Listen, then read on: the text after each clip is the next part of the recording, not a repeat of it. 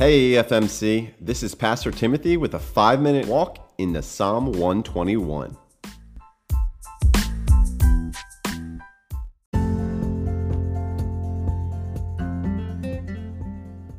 Well, this is a first for me, so the idea here is to give you a five minute look, approximately five minute look, into a particular passage of Scripture. Since I'm calling it a five minute walk, hey, if you're listening to this and you're maybe on a mobile device, why not get up and take a walk while listening? It's a great way to get some free exercise. Hopefully, today you will be encouraged, though, as we look at Psalm 121. You know, this past Sunday we began a new series looking at the life of Moses as he is called by God and begins to lead the people of Israel into the unknown. Disney parents, you can cue the frozen music right there. I'm always reminded by that whenever I say that phrase. One of the first things we see, though, in this encounter between God and Moses is that he is fearful. Much of his life has been spent running and hiding because of fear.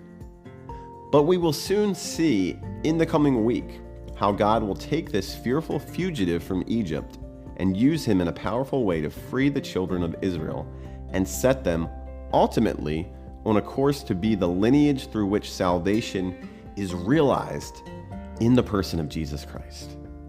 As we looked at the beginning of Exodus 3 this past Sunday, I talked about the numerous ways in which we as humans can be fearful.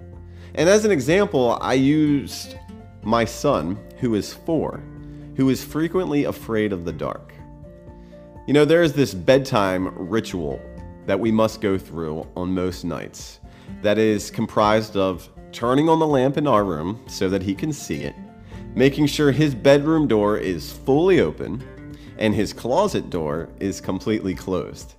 He then wants to know exactly where Sharon and I are going to be, either downstairs, in bed, or watching TV. Several nights ago, as I was going through this routine once again with him, he asked me with a slight hint of fear in his voice, Daddy, does God ever sleep? And as a parent, as I scrambled to find a way to provide a satisfactory answer to my very, and I mean very inquisitive four year old, and explained to him how God, you know, doesn't need to sleep like we as humans do, I was instantly reminded of Psalm 121.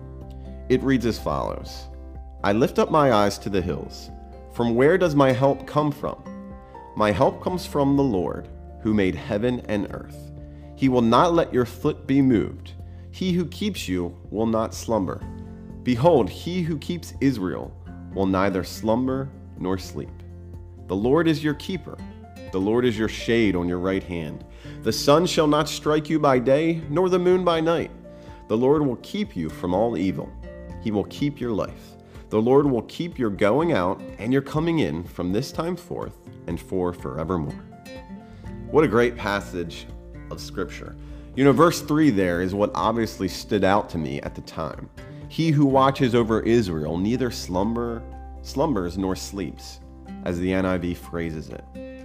But if you take a few steps back and look at this passage in its entirety, it's pretty incredible the extent to which the writer is seeking to show us just how much the Lord cares for us. You know, in this passage, we see the phrase, God keeps or God watches, repeated over and over, depending upon which version you're reading from. And I really think that this drives home the point that, you know, the same God who watches over all Israel who created the whole world and everything within it, is also keeping and watching over you. Isn't it amazing that a God so powerful, so all encompassing, is also deeply concerned and intimately involved in your life? He chooses to be because he cares about you and loves each and every one of us deeply. You know, this is why we're told again in verse 6 the sun shall not strike you by day, nor the moon by night. God is always with us watching, not waiting for us, you know, to make a mistake, but cheering for us and seeking our welfare as we navigate these uncertain times. You know, many years ago, Bette Midler popularized a song entitled From a Distance. Many of you are probably familiar with it.